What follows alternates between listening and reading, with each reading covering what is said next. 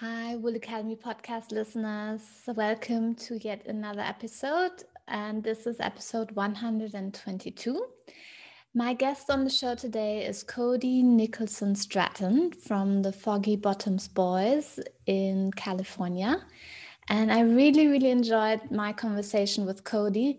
And he has so much to share. I was able to ask him so many detailed questions that were on my mind and I hope you enjoy this episode just as much as I did. Talk to you again at the end. Bye for now.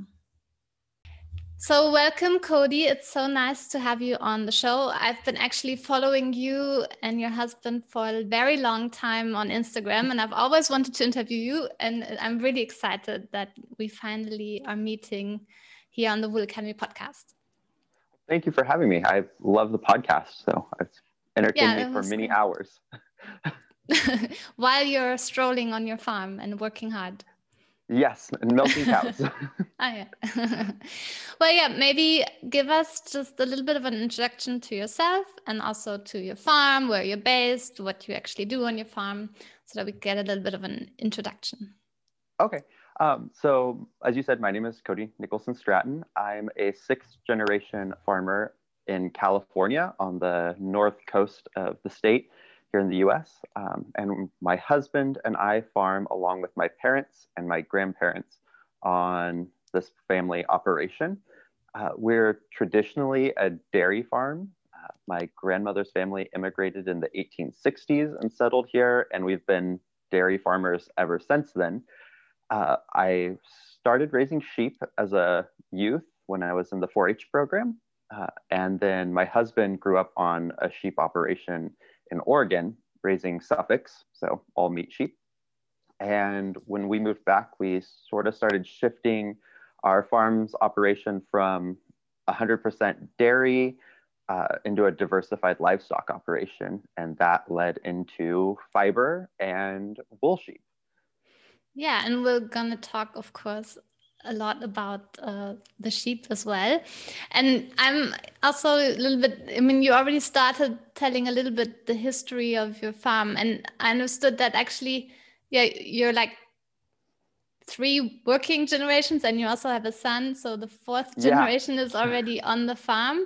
Um, so yeah, how is that working out? So many uh, people working on the farm and it's great. We need we need all that help. Many hands makes light work of it all, um, especially being diversified. The one thing that we found is that as our farm has moved further and further into a diversified livestock operation, each person has really found their niche.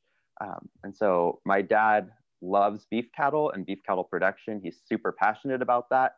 And so he handles all of our beef cattle operations. Um, my husband and I started Foggy Bottoms Boys, which is our, started out as our social media handle, and that's really developed into the marketing branch of our farm. Um, that's how we sell most of our products aside from the dairy, uh, whether it's grass fed meats or our fiber. And then I have always liked sheep. Um, and then once I got into wool and really discovered just this amazing world of fiber, I went way down the rabbit hole. And before I knew it, we had a lot of sheep, and I'm mostly the sheep person now. Uh, and then we all kind of operate within the dairy itself. And my husband has always loved chickens. And so our pastured laying hens and broilers are really his thing. So he's the chicken guy on the farm. and then grandpa is just a wealth of knowledge to have around because he knows where every water line is that runs through the property and how things operate and has a much better handle on just the historical knowledge of our various farms than we do. So he's he's here to keep us all in keep us all in line and keep everything going. and you said you're in the north of California. So what kind of a climate do you have? And maybe that also is my next question of why is your farm called Foggy Bottom Boys? yes, so uh, we're, we're wet. We're very wet. Um, so this area gets quite a bit of precipitation. We're in the redwood forest, so we're actually technically considered to be a rainforest. Um, and we live within a valley that's right along the coastal range between the mountains and the ocean.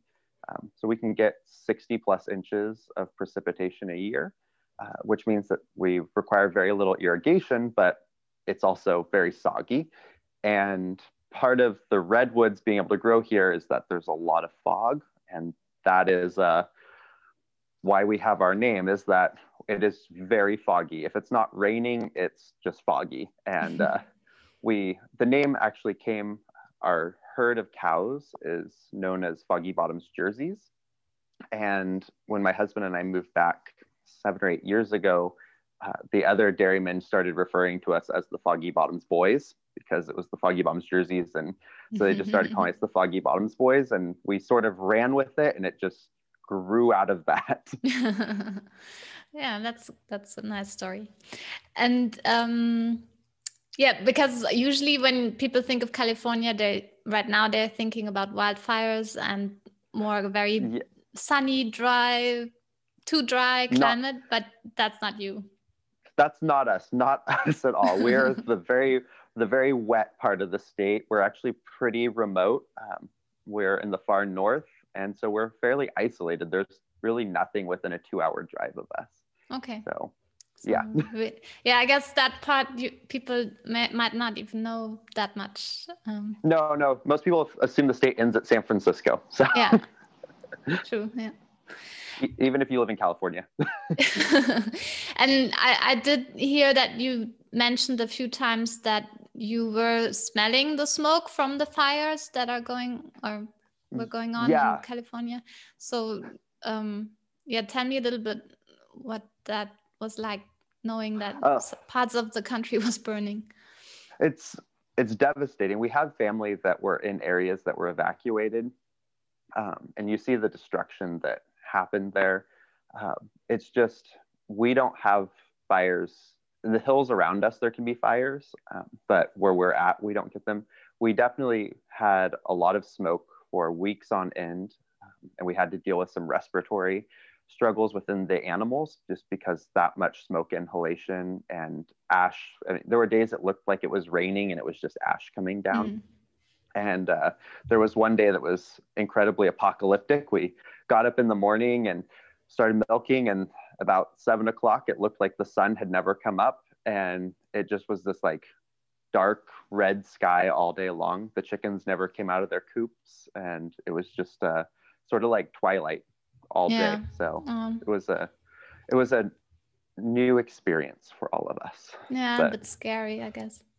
Yeah. And hopefully we'll, things will change in how we manage landscapes and how we utilize cows and sheep. And we'll be able to sort of shift away from some of these massive uncontrolled fires.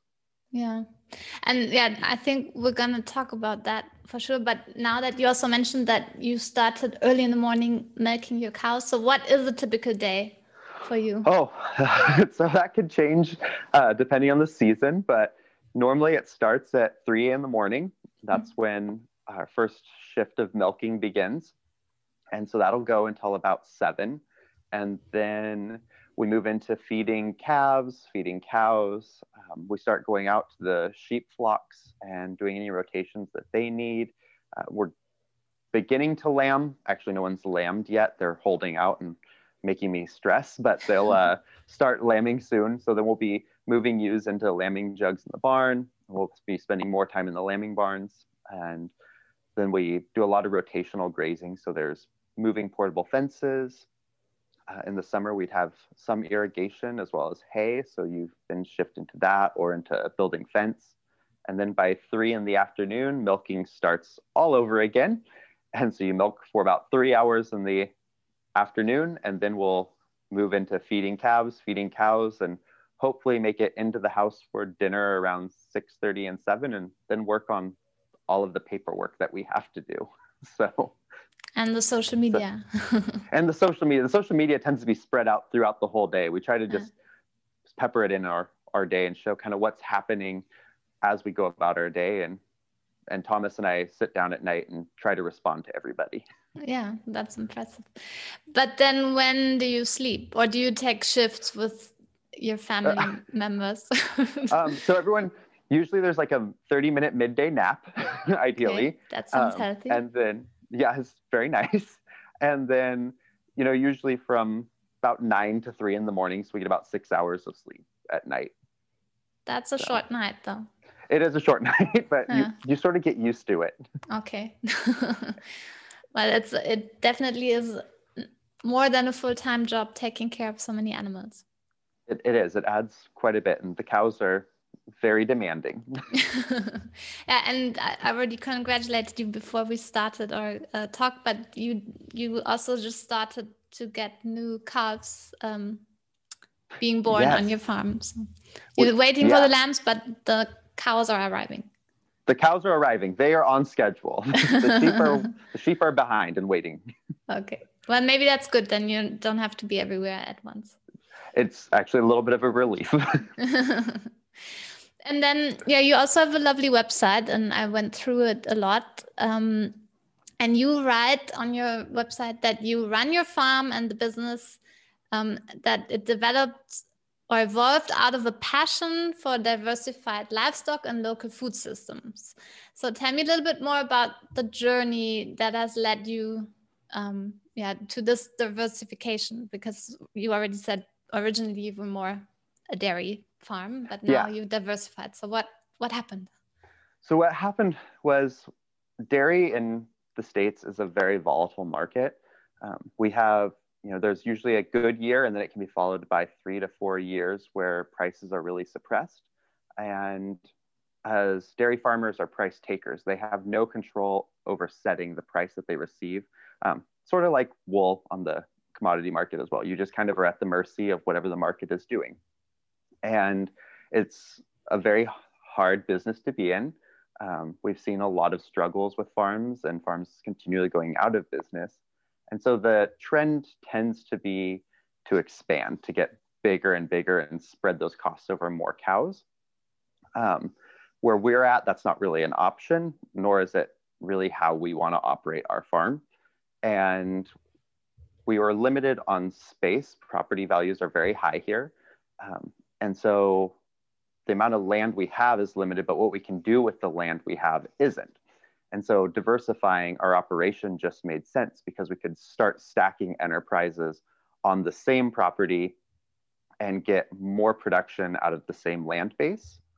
And so that's where we started initially with the chickens and we went into pastured laying hens. They follow behind the cows. They also kind of help to reduce pests, um, especially flies, because they'll go through and scratch through the larvae in the manure and it adds to our nitrogen cycle on the farm. And then we started adding sheep. And then eventually we actually ended up getting marginal ground um, nearby that was being unused to move most of our sheep to. And so we kind of rotate our sheep between our home farms as we need them, and then this additional hill ground in the winter. And so the idea was really that we could spread out our production over more enterprises. And so if milk prices aren't good, we have our um, our fiber, or we have grass-fed lamb or grass-fed beef, or our eggs that we're selling that creates a, a more sustainable system for us. And so we're not just dependent on the whim of one market, we have it spread over a variety of them. And that also plays into the fact that I just love all animals and I really enjoy raising multiple species and I like the challenge of it and the opportunity to learn something new.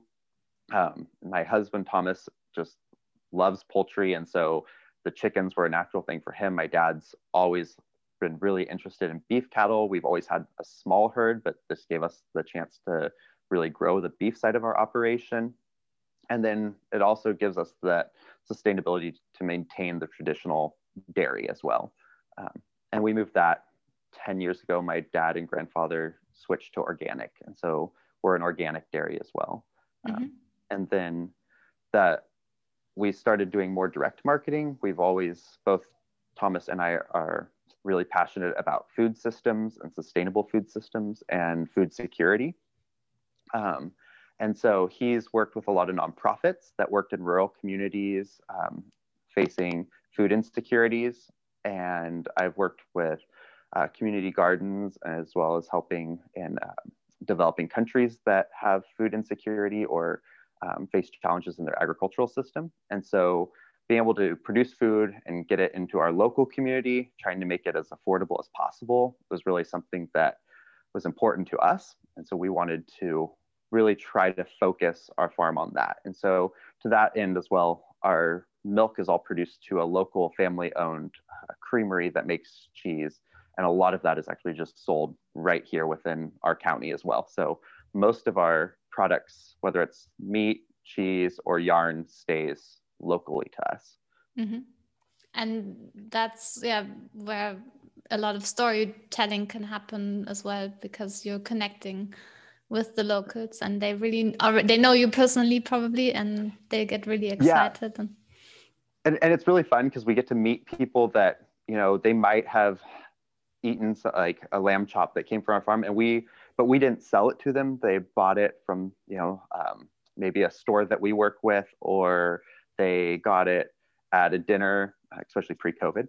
Um, and so then it's fun because we meet these people that, are like, oh, I had your lamb, it was so great. Or they'll be really excited to show us, you know, like we'll run into them and they'll be like, oh, you're the Foggy Bottoms boys. This beanie is made out of your wool. I got it at Christmas. And it's really exciting to have those interactions. And we get to not only meet the people that are using what we produce, which is something that if you're producing on a commodity market, you don't get those interactions. But sometimes we also get to see what the wool from our sheep actually becomes, which is really awesome. Yeah, I can imagine. Yeah. And have you seen when you started changing your system, have you seen improvements with your land and like has have has things changed on the on the farm itself? Um, in some ways, I have to say that my dad and my grandfather were always very progressive when it came to land management and how they viewed the farm through an ecological sorry, an ecological lens. Um, and so they were really progressive in using high intensity, short duration grazing, taking a very holistic management approach. Uh, but we have seen definite shifts where we've incorporated other species in and used their natural behaviors to impact the land. So where the chickens, we've been able to shift plant communities and parts of the farm that were not particularly advantageous to grazing, but by putting the birds there over winter, we've changed, you know, communities that had a lot of thistle or uh, reeds into really diverse um, legume communities, or we've used sheep and goats um, after the clip to hit areas that had a lot of thistles and knock them back and put them back into perennial pasture.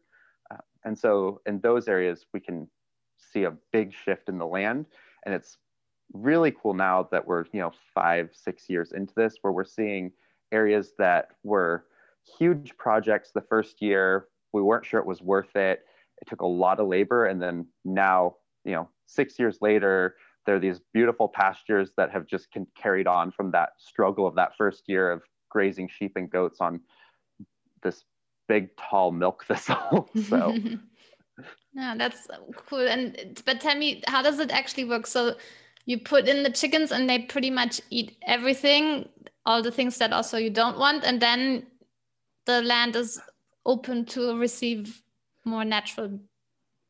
Legumes. Yeah. So what happens? Yeah. So a lot of it has to do with like um, there's plants that uh, like thistles, especially the thistles we have here, don't respond well to high nitrogen contents in the soil. Mm-hmm. And so with the chickens, if, especially if they're concentrated there, we can change uh, the soil chemistry enough uh, to make it advantageous for another species that's already in the seed bank to return.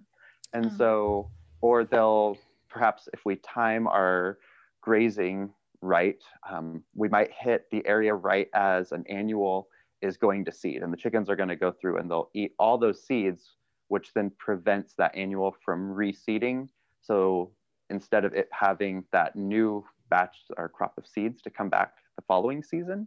It gives the perennial seeds that are there or the rhizomes that are there that have been kind of being choked out an opportunity to bounce back and uh, really okay. establish and choke out the plant that we don't want to see. Uh, and so sometimes that disturbance will help us shift how a plant community uh, is operating in that area. Okay, thanks for explaining that because yeah. Always it always sounds nice, but then I'm like, but how does it actually work? well, and, and this is actually um, so I was trained as an ecologist before I came back to the farm. So this is the area that, like, from an academic standpoint, I just get like super excited about. yeah, it must be complicated to, you know, you have to observe a lot and then make a decision. Okay, now's the best time to go in there and do this and that. And, and we're not always right, and that's that's a great thing too. Is that sometimes it doesn't work the way we wanted it to, or work at all, and so then we get to learn from that and kind of change it the next year. And that's yeah. the great thing about a farm that's been around for 100 years is that it should be here a little bit longer. So we have time to make those shifts. It's a long game i guess. It's a very long game yeah. And also on your website you write and i think it's always like probably when you wrote this you took a lot of um, thought in condensing everything what you do but i want to now unwrap that so i'm gonna okay. i'm gonna read it so we pride ourselves in bringing you food and fiber that has been ethically raised in a climate beneficial system, providing nutrient dense protein, lux- luxurious fiber, and preserving open landscapes for future generations. So let's unpack those. Yeah, that's a lot buzzwords. condensed into one. yeah. So ethically raised. How? Yeah. Like, how would you define that? Why are you're? So I yeah, so I would look at ethically raised as actually having kind of three prongs to it. Um, there's the ethics of the animal welfare and the humane standards that we follow. Um, so, like on our dairy, we're certified humane by a third party certifier. Uh, with the sheep or the beef or the chickens, it's using um, low stress practices when it comes to operating the farm or moving them. We're letting them express their natural behaviors. And in a lot of ways, when it comes to um, a lot of our land management, we're actually utilizing those natural behaviors to benefit the entire system. And so, you know, and we're also making sure that they have a quality life from all the way from the beginning to the point that they're taken to the processor. We, um, with our meat animals, they're all harvested 20 minutes from the farm um, at a certified processor. Um, they're USDA certified and humane certified and certified organic. And so, and it's a small family owned operation. So everything is really local. They're not being transported a long way. They never really move very far. And then there's the environmental aspect of that. Um, you know, there's the ethics of the environment. Are we leaving the land in better shape than we found it? Um, we're trying to do as much as we can to sequester carbon and to manage our farm in a method that sequesters carbon that doesn't put uh, nitrates into the water table. Um, and so we have, you know, very routine water sampling to make sure that that's a goal we're reaching. We do soil sampling as well. Um, and so, you know, and then we want to provide habitat for wildlife. So we're really big on operating our farm in a way that provides habitat for wildlife and not just the charismatic megafauna that we all like to see, but you know, bugs, um, lizards, birds. We're really trying to make sure that we provide habitat for all of those as well, and that we're encouraging native plants as much as possible. And then there's a social justice aspect to ethically raising livestock as well. Um, we know that livestock production can have a negative impact on communities, especially um, at risk communities. And so we want to make sure that what we're doing isn't negatively impacting the communities around us. We want to provide you know, clean air, clean water, um, preserve open spaces, provide, you know, wildlife for them to see, and then also bring high quality food to those local communities. Um, and we recognize that what we do has a certain price tag on it that not everyone can afford, and it's often out of reach for many people. And so we make sure that we also donate to local food pantries and food banks because we have a product that we want to make sure is benefiting everyone locally to us. Okay, that those are already a lot of different aspects in those two words yeah. of ethically raised. Okay, that sounds really good. And then climate beneficial system. Yeah, so that's really comes down to carbon sequestration for us. We're um, working to sequester carbon through our grazing practices, increase the organic matter um, composition of our soil, as a dairy in California, there's actually a, a, mandate by the state to reduce methane emissions by 40% by 2030. Uh, and so the industry as a whole has to reach that goal. But for us, being the sort of dairy we are, um, we did our analysis and there was really like nowhere for us to go that reduced methane emissions any more than where we were at because our cows are already on pasture. We already were using all the practices that they wanted us to implement. So that was great. That was a nice thing to get to already. Um, but yeah, so we're just trying to reduce those greenhouse gas emissions and do our part to sequester as much carbon and reduce the carbon footprint as much as possible. Mm-hmm. Okay. And then nutrient dense protein. That for me was actually new. I didn't know. Oh, that. okay. Um, so that's really um, it's a big buzzword in the dairy, the cheese world right now. But uh, it comes down to with grazing uh, cattle or sheep on pasture, um, the meat is going to test higher in areas like omega 3s, uh, CLA. Um, it'll also be higher in certain minerals. And so, and as well as the cheeses are, um, there's also more beta carotene in grass fed proteins.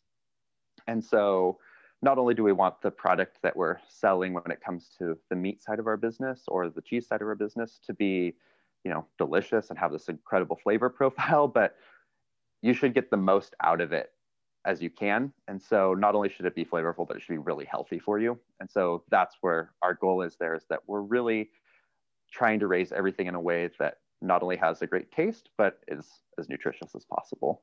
Mm-hmm.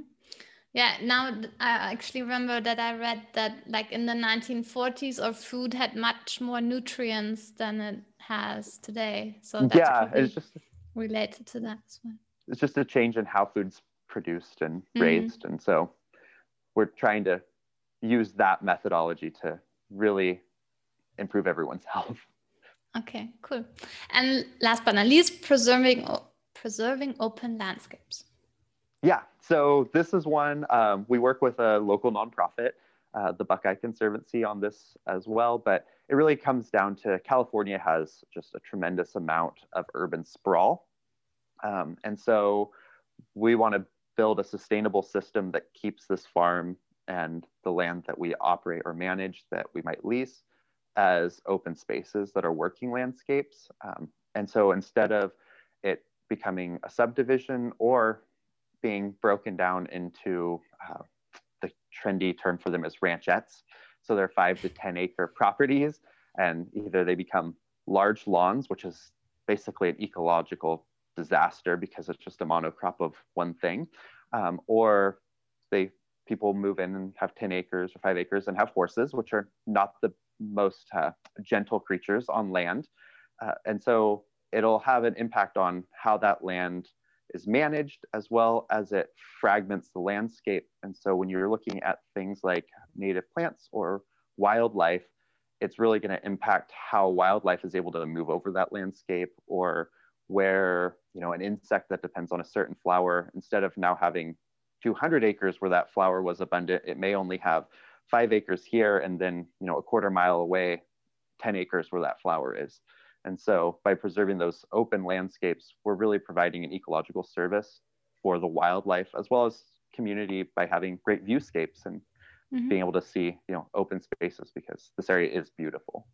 Yeah no and I, that that's also often like a concern that how you said urban areas they just tend to move outwards more and more and spread and yeah.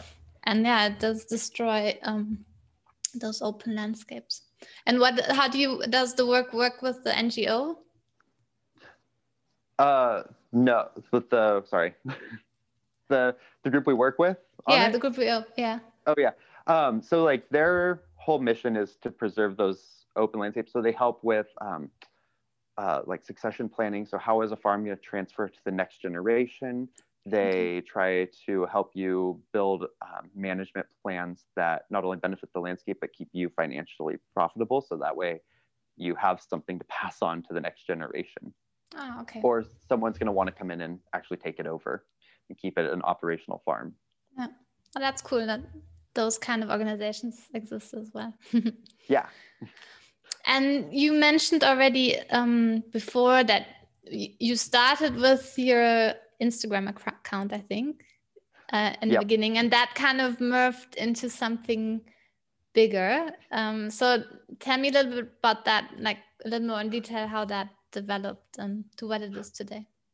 Okay, so it was sort of initially was just for fun. We thought like it started out as my Instagram account and then it merged into we thought we were going to use it to do sort of the advocating thing where you like will tell the story of agriculture.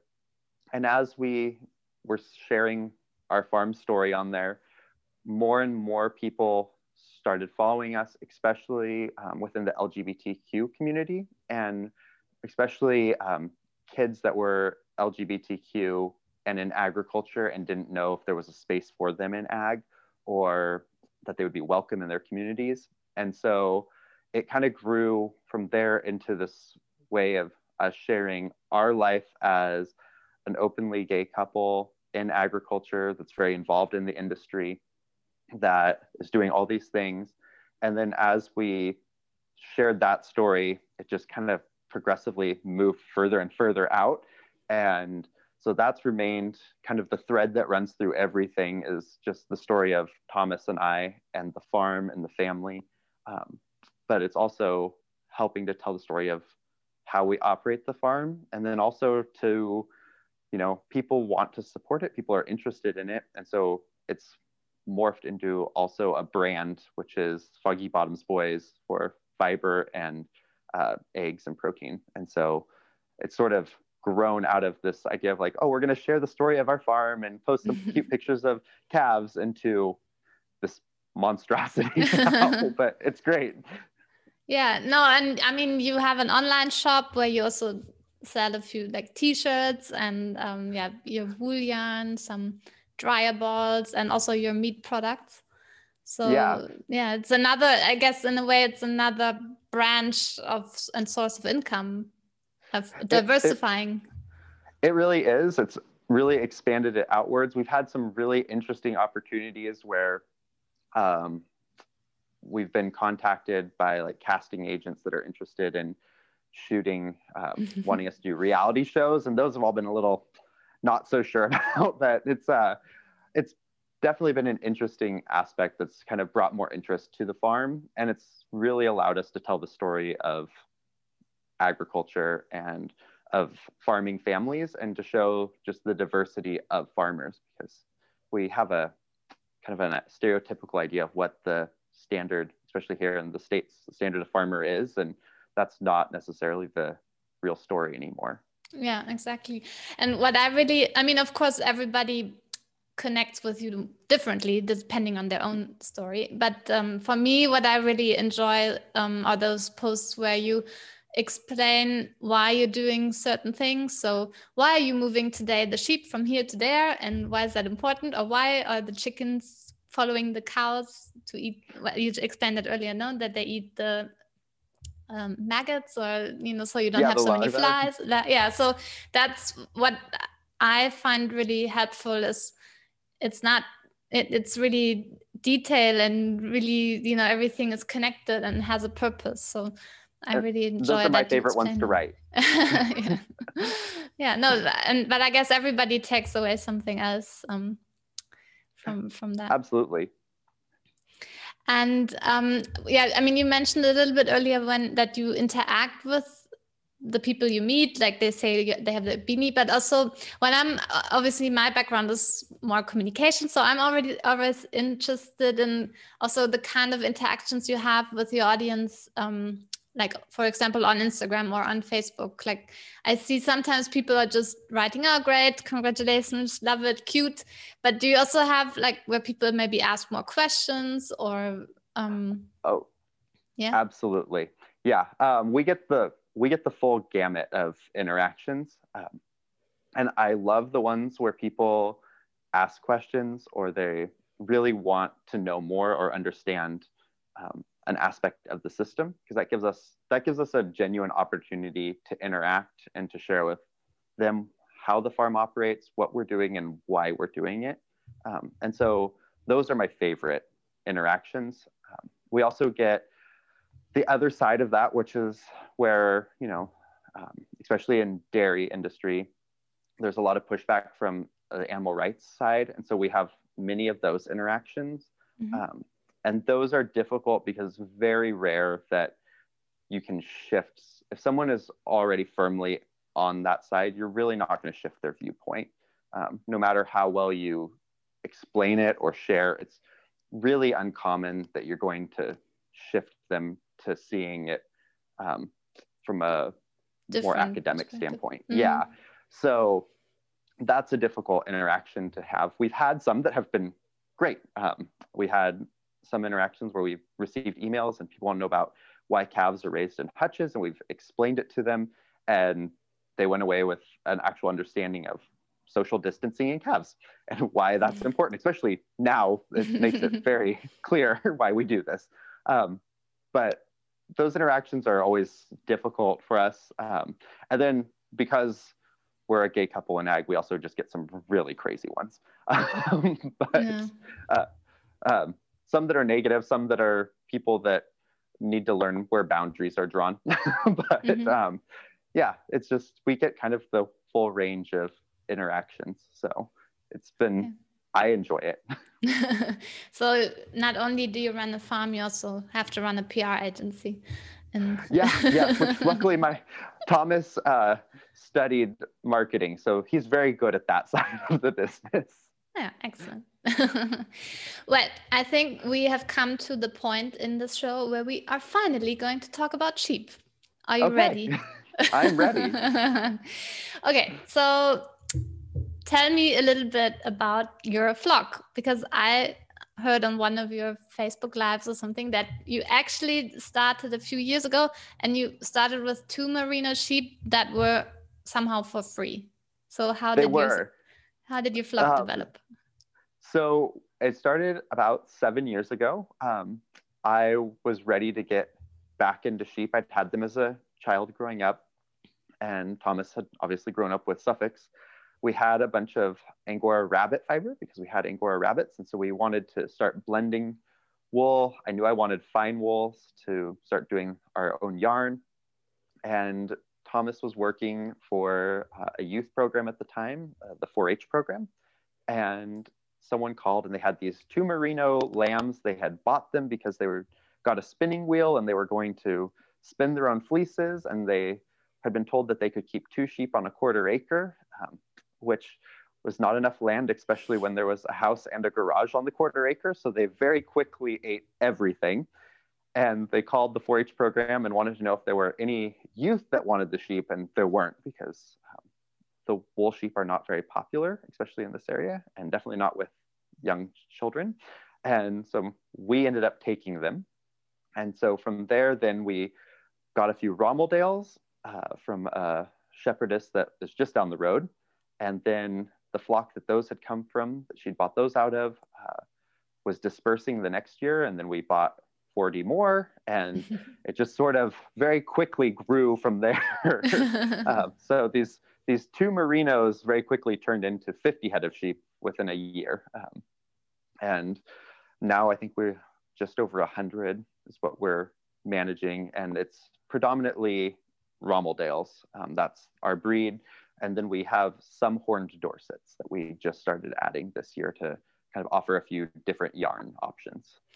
Yeah, and, and I understand that the Romeldale is quite special um, and I don't know yeah. anything about the breed. So tell oh, me a little bit they're more. Very, oh, I, I, love to. I love. I've become a big uh, supporter of the Romeldale breed. So they're an American fine wool breed. They were developed in the early 1900s by uh, crossing New Zealand Romneys with kind of our Western range uh, Rambouillet ewes.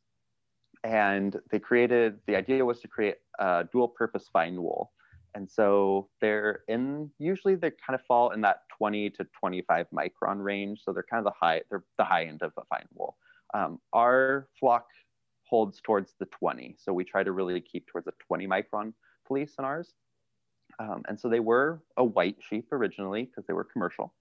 And when the wool industry went into decline in the US and the sheep industry followed along in the 50s, moving into the 60s, they really started to vanished. They were not popular enough to hold out where or um, or Merinos could. And there was a gentleman in California that had some colored lambs pop up. And so he called them the California variegated mutant. And the CVM became its own separate breed and got very popular with hand spinners. Um, they have this beautiful silver blue fleece. They look like a badger, so they have these really cool facial markings. And eventually, they merged them back together as a breed within the registries, and they became the Romeldale slash CVM is just what they call them now. Um, and the Romeldale is kind of in this wide range of colors because it's really continued to exist within hand spinner flocks and um, you know small groups of 10 20 max for the most part and you have Moorits which are like a deep chocolate colored sheep um, the cvms there's blacks there's uh, kind of piebalds which are spotted sheep so you have this wide range of fleece colors and you can breed two white sheep together and you have no idea what you're going to get because they've just all been mixed up now so genetically it's just a, a lottery um, and so there's they're classified by the American Livestock Conservancy as threatened. There's fewer than 5,000 of them globally. Um, so they're not a real common breed. And the one thing that we found is that there's really a diversity in the fleece type because they've existed within spinner flocks for the most part. It really kind of came down to what that individual person liked. So you have sheep like ours that are really towards the Rambouillet style. They have more of a Rambouillet type fleece, a real tight crimp. Um, they're usually in that 20 micron range. Whereas then you have others that are going to be more towards the Romney. They're going to have a longer staple length. There's going to be a larger boulder crimp throughout it, and they're probably going to have a 25 micron fleece. Um, and so there's just kind of this wide range, which makes it really interesting when you go to look for new genetics, trying to find something that will fit within your flock because you can go to a flock and there's nothing that meets what you're looking for. Okay. But they are just a very cool sheep. They're hardy. They do well in wet climates, even with a fine fleece. Yeah, that's what I understood. That because the fleece is so dense, then the rain doesn't go in, and yeah, and I, I, you know, when that's been kind of the traditional knowledge in this area is that fine wools don't exist. Um, you can't raise a fine wool sheep here, and no one has them, and so there's lots of old timers that no longer have sheep, but you know, they're beef cattle farmers now, but they've were for years sheep farmers, and then they had to make that transition as the industry went away. And so we'll be talking to them at the sale barn and talking about, you know, oh yeah, we have, you know, Romeldales, they're fine wool. And they're like, you can't raise fine wool. So it's like, no, you can. You just have to breed the right kind of fine wool and manage them correctly. yeah. so it's, it's interesting that's also the discussion I had with Leslie Pryor, who's um, yeah. breeding the merino sheep in the south of England. No? Yeah, I love that episode. So I was like, see, she can do it there. There's no reason yeah. we can't do it here. exactly. Yeah. And that's why also the whole argument. You just have to breed the kind of sheep that is suitable for your exactly. region or location. Yep. And because it seems you really like to experiment and you like a good challenge, you also said that you were trying to find the right time to lamb and also the right time to shear. So take yes. me a little bit through that journey and. Okay, so seven years ago when we got back into sheep, um, we just did sort of what was traditional in this area. You lambed in February, March, April was when everyone lambed their ewes. You usually would go through and tag them. Um, I think it's called crutching in Australia, where you just trim up the back mm-hmm. uh, in you know December or January. That way, it was cleaner for them when they lambed, and then you would shear in June. Uh, and so we did that the first few years, and we found, and one of those years included an incredibly terrible winter. Um, we had more rainfall than it was actually the wettest winter on record, which in an area like ours is really wet. Mm-hmm. Uh, and we had a 50% fleece loss that year on our sheep. Um, there was just too many breaks in the fleeces. Um, you know, you're lambing and the ewes are in full fleece. You're also getting rained on all year. Even if they have a really dense fleece, it's just not going to hold up to that much rain. And then we sheared, we had a group of ewes that we sheared in the fall for some reason. And the next fall, they came around and we sheared them, and their fleeces were perfect and they were beautiful. And it was like, it took us two years because apparently we were slow learners to realize like we should just do this with everybody. Um, and then we also had tried lambing at different times. We lambed in February, we've lambed in June, we've lambed in August, September, and we found like as we kind of moved our lambing around that a November end of November, beginning in December really works the best for us. Our weather is generally the worst in January and February, um, but we're moving them up onto the hills. At that point, there is a lot of tree cover, so they can get out of the weather they want. Um, they have plenty of feed to graze up there, and they're supplemented. And then we can wean our lambs back onto the bottoms um, at the dairy. We do some grazing with them because they're smaller. They're not going to impact the land as much as a ewe would when we move them around, and they have access to a barn if we want. And when the spring flush comes on in um, April, May, June, and into July is when we want to put the most growth on them, anyways. And they're really going to be hitting that point where they're going to be growing quickly and moving into their finish as a grass-fed lamb. And so it worked that you know end of November, beginning of December lambing really gives us the opportunity to utilize the feed that we have available to get our lambs to a finished point for harvest in the shortest amount of time utilizing the forage that we have available to us. And then we also have better fleece quality because we're going through winter. Um, we just sheared in the beginning of November. So we're actually lambing on ewes that are freshly shorn. So we don't need to tag them. Mm-hmm. Uh, any, if they have a stressful lambing, there's not going to be a wool break because it's a short fleece. So it'll just be at the tip anyways and they're going to be short fleeced going through winter. Um, and we thought this would be a disadvantage for them, and that's been one of the things we've run into with other farmers is you know your ewes are going to be cold going through winter. Um, we found that they are much happier going through winter with a short fleece, um, especially under an inch, you know that half inch, quarter inch fleece, than being in full fleece because they don't turn into giant sponges. And so instead of packing around all that water weight and holding all that water to them, they're now just short fleeced and they're much more willing to be out grazing in the middle of a rainstorm.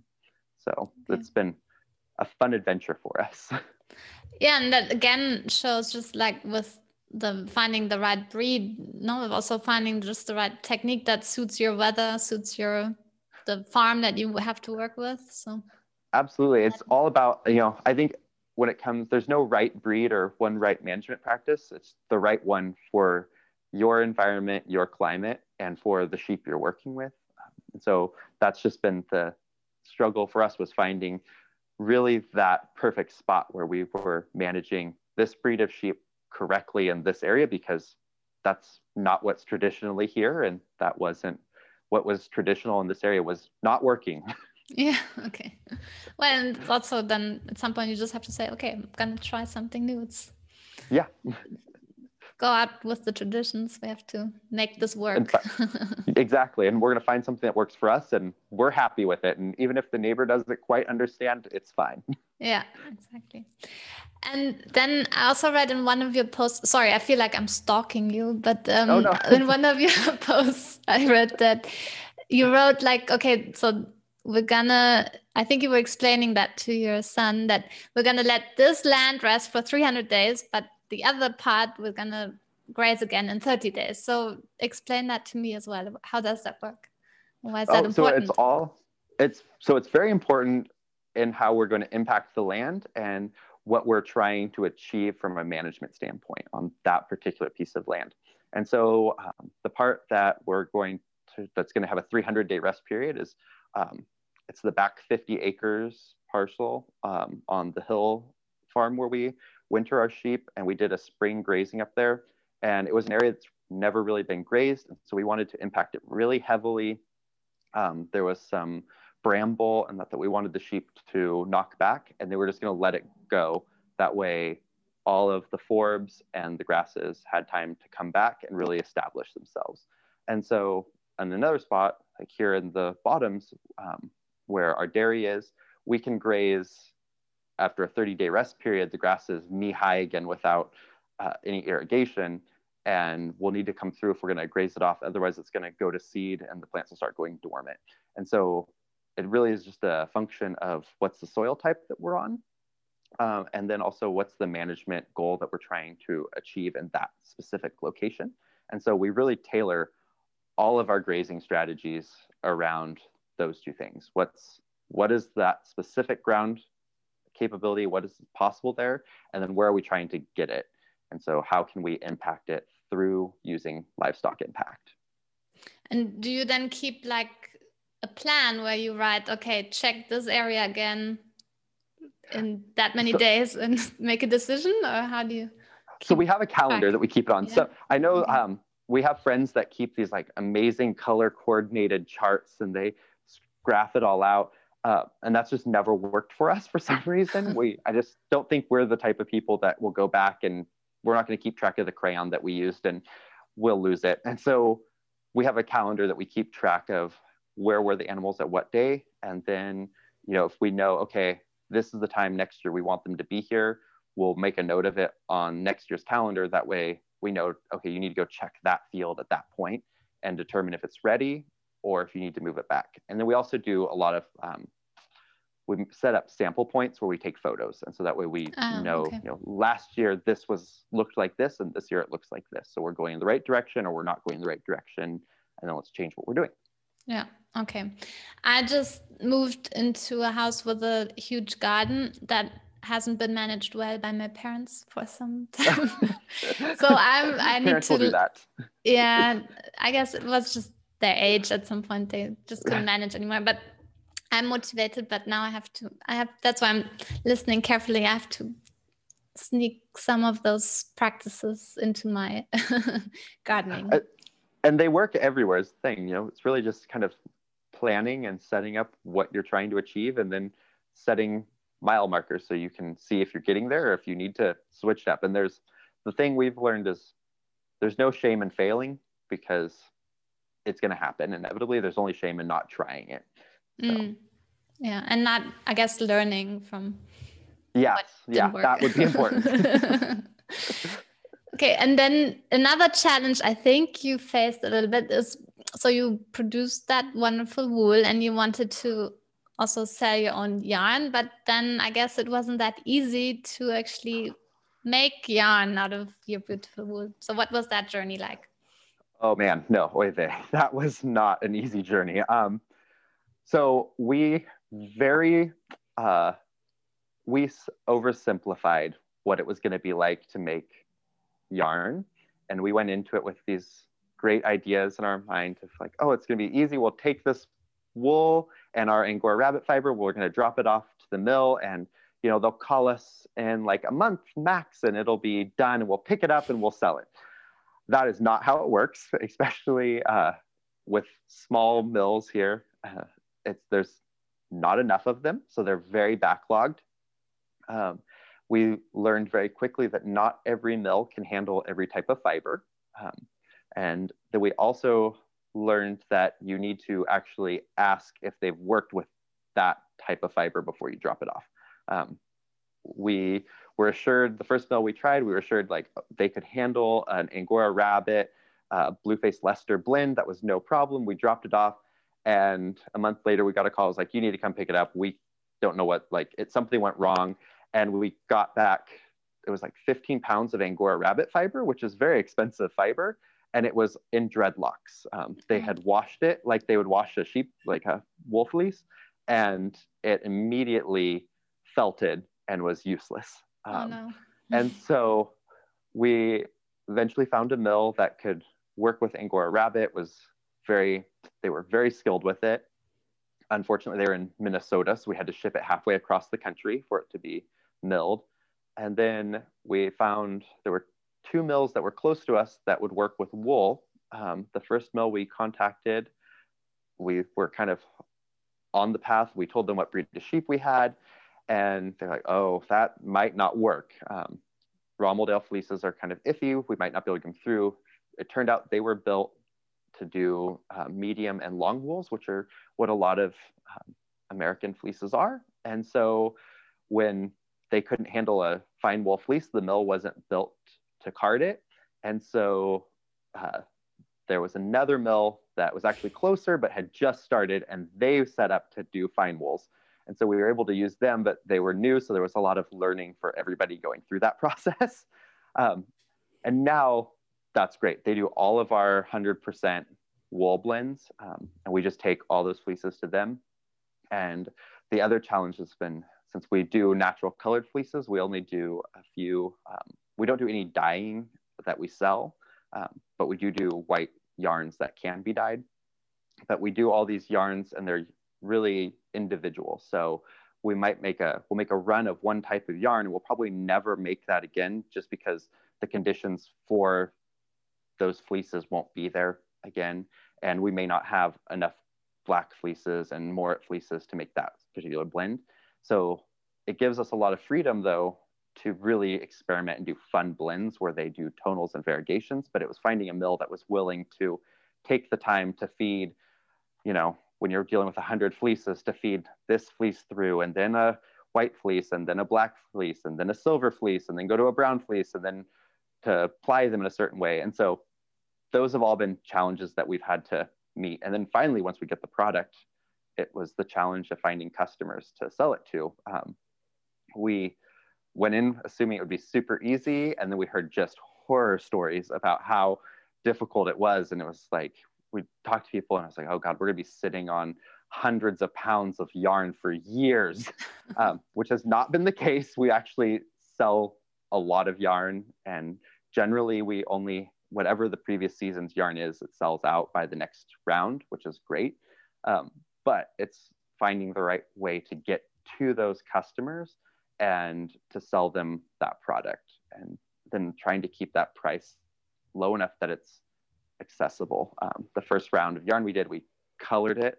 Um, we did all these dyes and we found this local fiber artist and she hand dyed it. And it was just like, I mean, they were so cool. They're vibrant. And it was an $80 skein of yarn for 150 oh. yards, which is not like, it's just not accessible for everybody.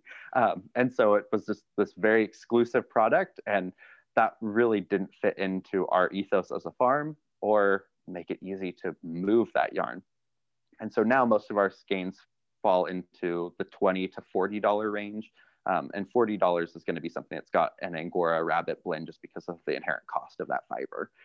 Uh, but we try to keep them lower so it's affordable, but yet profitable for us to actually do it. And, and then we don't sit on so much yarn it's taking over our house.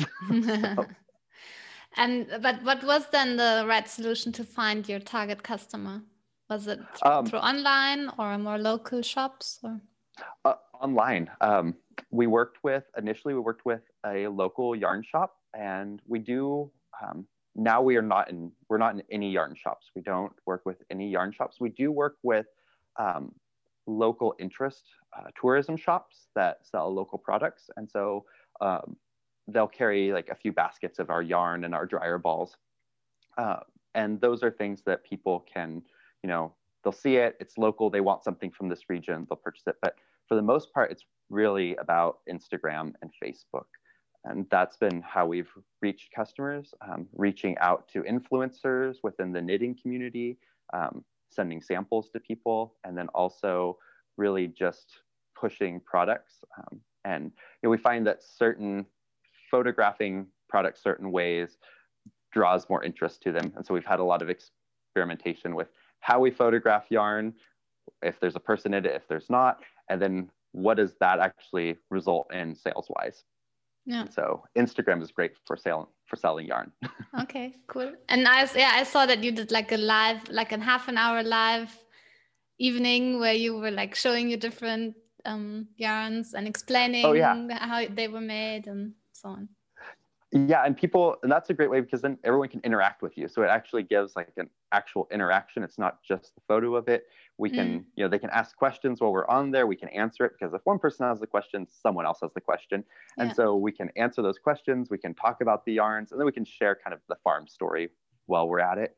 And you get that byplay between thomas and i and the interaction. And uh, i believe we were drinking cocktails while we were doing it. So it probably got a little more exciting. My my mother was not happy with us about that one, but it seemed like everyone else loved it. Yeah, it was fun. But then, you know, you have that unique experience of knowing how your, you know, your fleece ends up. Does that then feed back into how you breed and select? Absolutely. Yeah. Yes. So our our management has really changed with the end product, seeing what it comes back as, and then how are we going to breed these ewes what are we going to select for and so and then what do customers want to buy um, we have one yarn. It's called Frosty. It's a all white.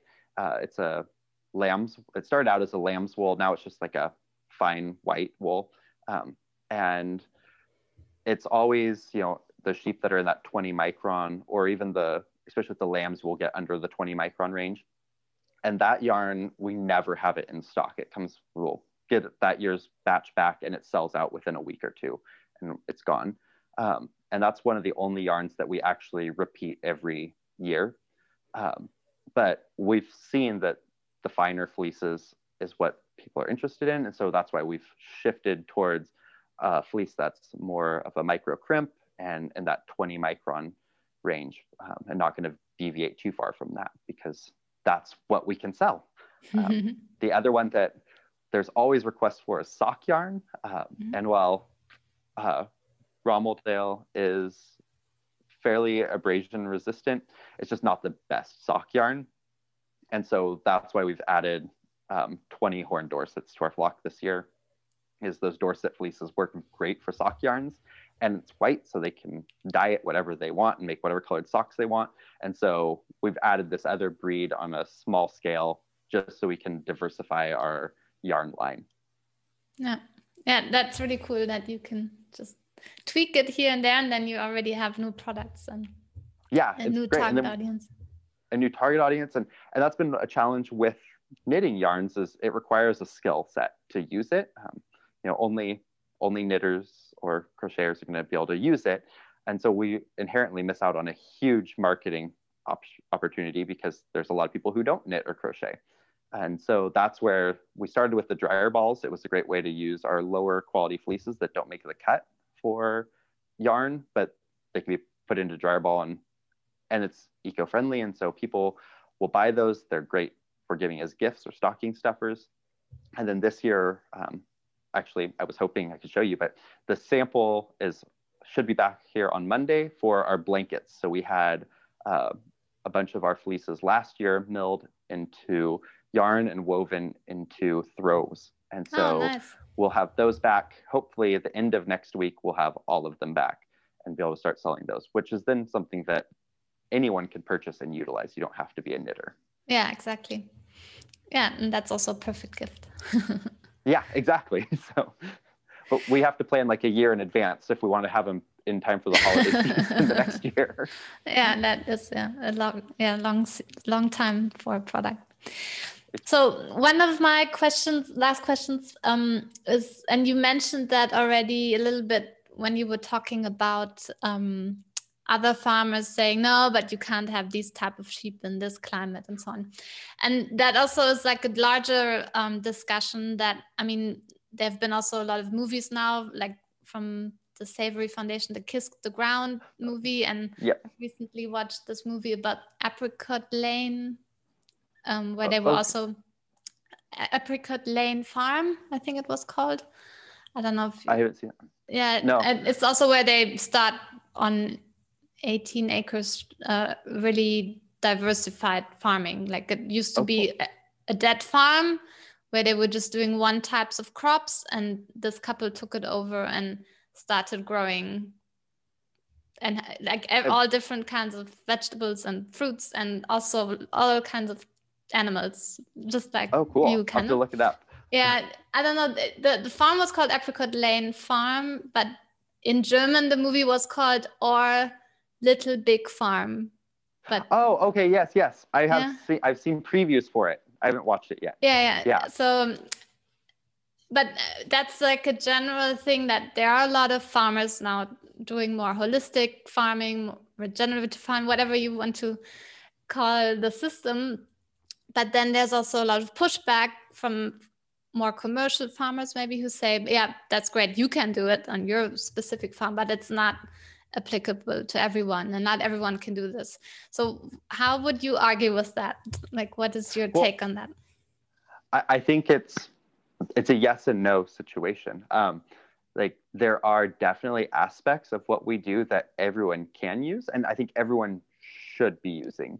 Um, there are parts of it that no probably aren't going to apply. I don't think everyone's going to start mill or can start milling their own yarn and selling it. Um, we don't have the milling capacity for that. we don't have the knitters available.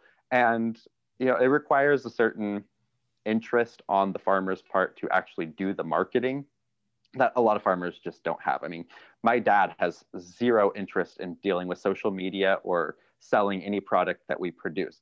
He loves seeing them go out. He loves like running into someone that has had a steak, you know, from a steer that he raised.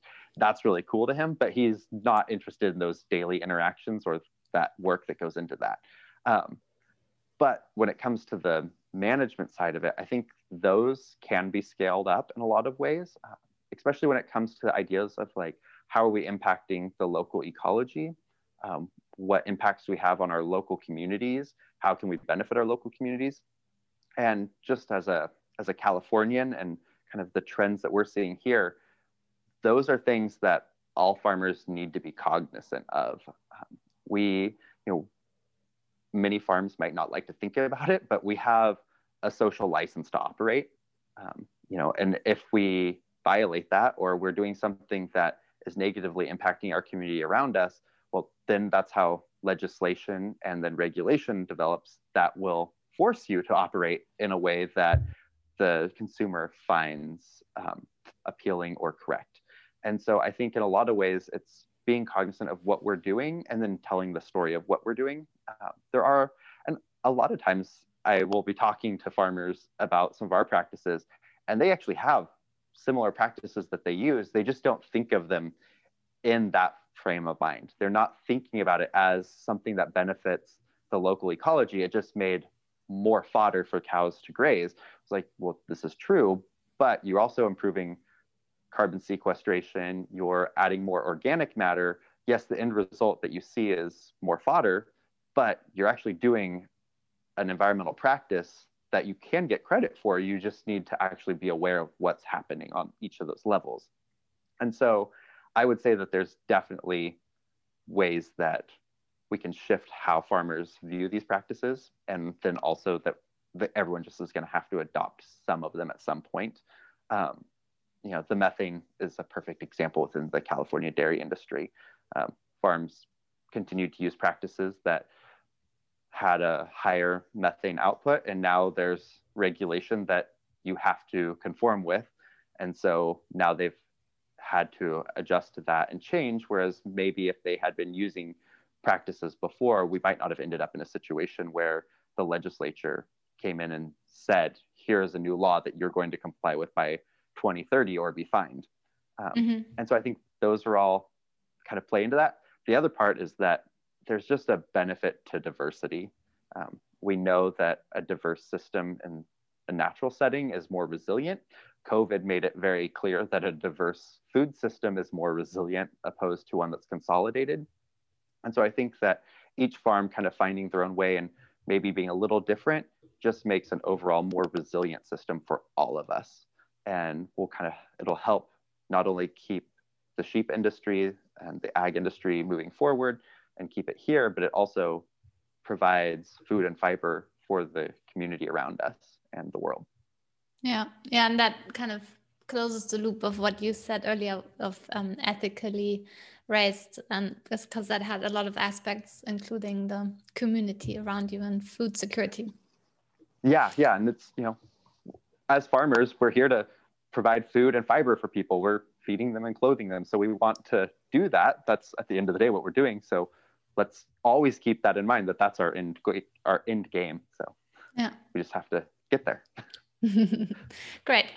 Well, thank you so much, Cody. And Absolutely. because when I was preparing, I came up with so many questions, but we're already talking over an hour now. But you did agree that we could ask a few more questions in a new segment that we're going to call the lightning round, where awesome. I'll just um, I wish I had like a late night show where now you know something would come across the screen now the lightning screen, round yeah.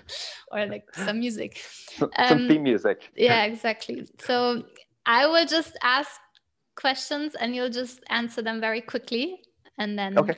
That would be the end to our show tonight all right awesome okay so tell me what is a quarantini Uh, so a quarantini is just a cocktail, and out of COVID, there have been many really cool cocktails that have come up with names of plagues. And so we started making them and incorporated them into our cooking show and weekly updates. And is it a specific recipe or just um, oh, there's a any, like any? there there's a whole range of them. So there was one called Okay. the Breath Taker that I really liked, which was basically a Moscow Mule with bourbon instead of vodka. Okay, cool. I'll check those out then. And did you really dye your wool with Kool Aid? I did. Um, it's a really simple and fun way to dye wool. Uh, the uh, citric acid serves as the mordant in it, so you don't need to buy alum, and it's non-toxic. And so, if you're looking for like a fun activity to do with kids that's educational and might get them engaged in fiber, Kool-Aid dyeing is the thing to do. So we did a live on Facebook and Instagram showing parents how to use it. Okay, cool. Then you sometimes talk of the island. What is the island? Oh, so we live in a river valley, and there's a river that runs through it. And in the mouth of the river, where it meets the ocean, there is an island called Cock Robin. And that's where my grandmother's family settled when they immigrated from Denmark. And we still farm out there. Mostly we grow alfalfa, and it's currently where our ewes should be lambing soon. Cool. Then you asked your audience to come up with a new name for one of your new yarns. So what were the three top names that came out of Oh, that?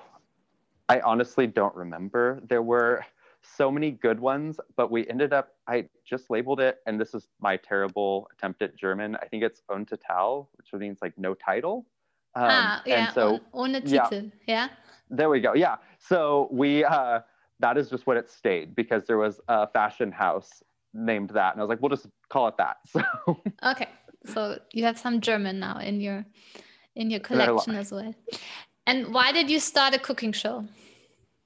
Oh, so the cooking show was really everyone wanted to know how to use the cuts of meat that we were selling, especially things like chuck roasts and short ribs that people maybe aren't accustomed to using. And so it started as a way to kind of show how to use various cuts that we sold, but then it morphed into a lot of my own interests and kind of cuisines that I like to cook. So And what's your most popular recipe? always the challah. Um, we are always getting requests for challah recipes, like and various things to stuff a challah with, which is uh, the challah is a bread recipe. Ah, okay. And you say you so you used to have goats, but you said you will never have goats again. What happened? Oh man, the goats. Um, they anywhere water can flow, a goat can go, and they got out constantly and were causing trouble. And half of the island is owned and managed by the National Fish and Wildlife Service as a refuge. And so for like a week, they vanished onto the refuge. And we couldn't find them. And so uh, we were all in a bit of a panic that they were going to be eating things like the trees that were planted there. And so now we just said no more goats. We can't deal with the stress. okay. Then you also sometimes go to sheep fairs and exhibit your sheep. Did you ever win a prize? We have. We've been very successful. The best one we've won um, was the Black Sheep Gathering in Oregon, which is one of the largest uh, wool only sheep shows in the United States. They cut the entries off at 400 head, and we won Supreme Champion in 2018 with one of our ewes named Risk Umbrage. And the best part of it for us was that the award is the Glenn Edmonds Cup, which is in honor of the guy that actually created the California variegated mutant. So that part of the Romeldale, and a Romeldale had never won that award before. So we won the award in honor of the guy that made our breed as the first one of our breed ever to do it, which was pretty cool. That is cool. Now, how many? I, um, this is the lightning round. I can't uh, answer. Um, ask more questions about that. But how many dogs live on your farm? Oh, there's four. So we have two livestock guardian dogs, Beorn and Thorin, and then we have two sheepdogs, Astro and Dragon. And one of them wears sunglasses sometimes. Why? Yes, Dragon does. He has blue eyes, and so on bright days, uh, he ends up squinting a lot and is very uncomfortable. So we he has Rex Specs, which are these glasses that go on so he can see when he's working the sheep. And it works, it seems. It does. He yeah. actually really likes them. so, okay. How many sheep did you have as a child? Um, so Thomas and I both had about 25 head of sheep as kids at any given time. Um, so we both kind of grew up. He had Suffolks, and then I had Dorsets and natural colored Columbias. Okay, last questions. Where can our listeners find out more about you and on uh, what you do? Well, you can check us out on our website, which is foggybottomsboys.com. Uh, bottoms and boys is both plural. And you can also find us on Instagram and Facebook. We don't do Twitter. So Excellent. Well, thank you so much. That's the end of our lightning round. That was awesome. fun. Well, thank, thank, you, you so much. yeah, no, thanks for letting me ask so many uh, detailed questions. I no, hope I, I wasn't too curious. no, it's great. I love I love answering questions about the farm. Excellent.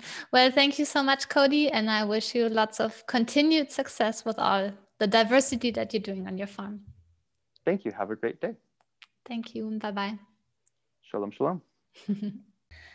well, I really hope that you enjoyed my conversation with Cody Nicholson Stratton from the Foggy Bottoms Boys just as much as I did.